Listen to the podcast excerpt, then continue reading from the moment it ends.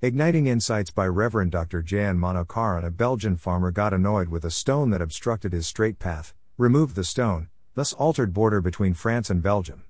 BBC News, May 4, 2021, it was an accident. However, there are others who do for gaining more property. There is a Tamil proverb that states three desires slash lusts are dangerous, for money, land, and sex. Interestingly, Bible provides examples for where these sinful desires could lead.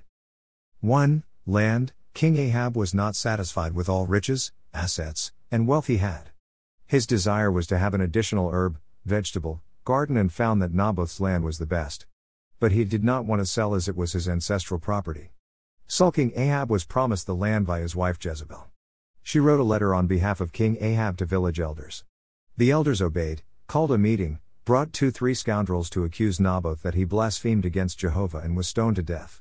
Jezebel sent Ahab to take possession of the land. A Kings 21 1 16, Lord through Elijah denounced Ahab's action and Ahab's blood will be licked by dogs. 2. Money Judas betrayed Lord Jesus Christ for 30 pieces of silver.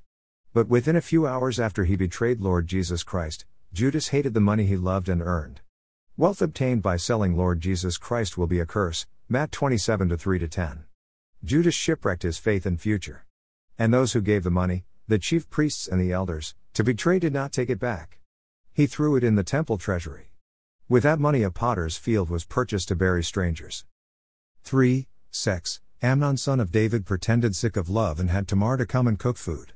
While serving food, he raped her. Then she was thrown out of house. Then Amnon hated her with very great hatred, so that the hatred with which he hated her was greater than the love with which he had loved her. 2 Samuel 13:15. Do I shipwreck my faith by desiring illegitimate temporal things?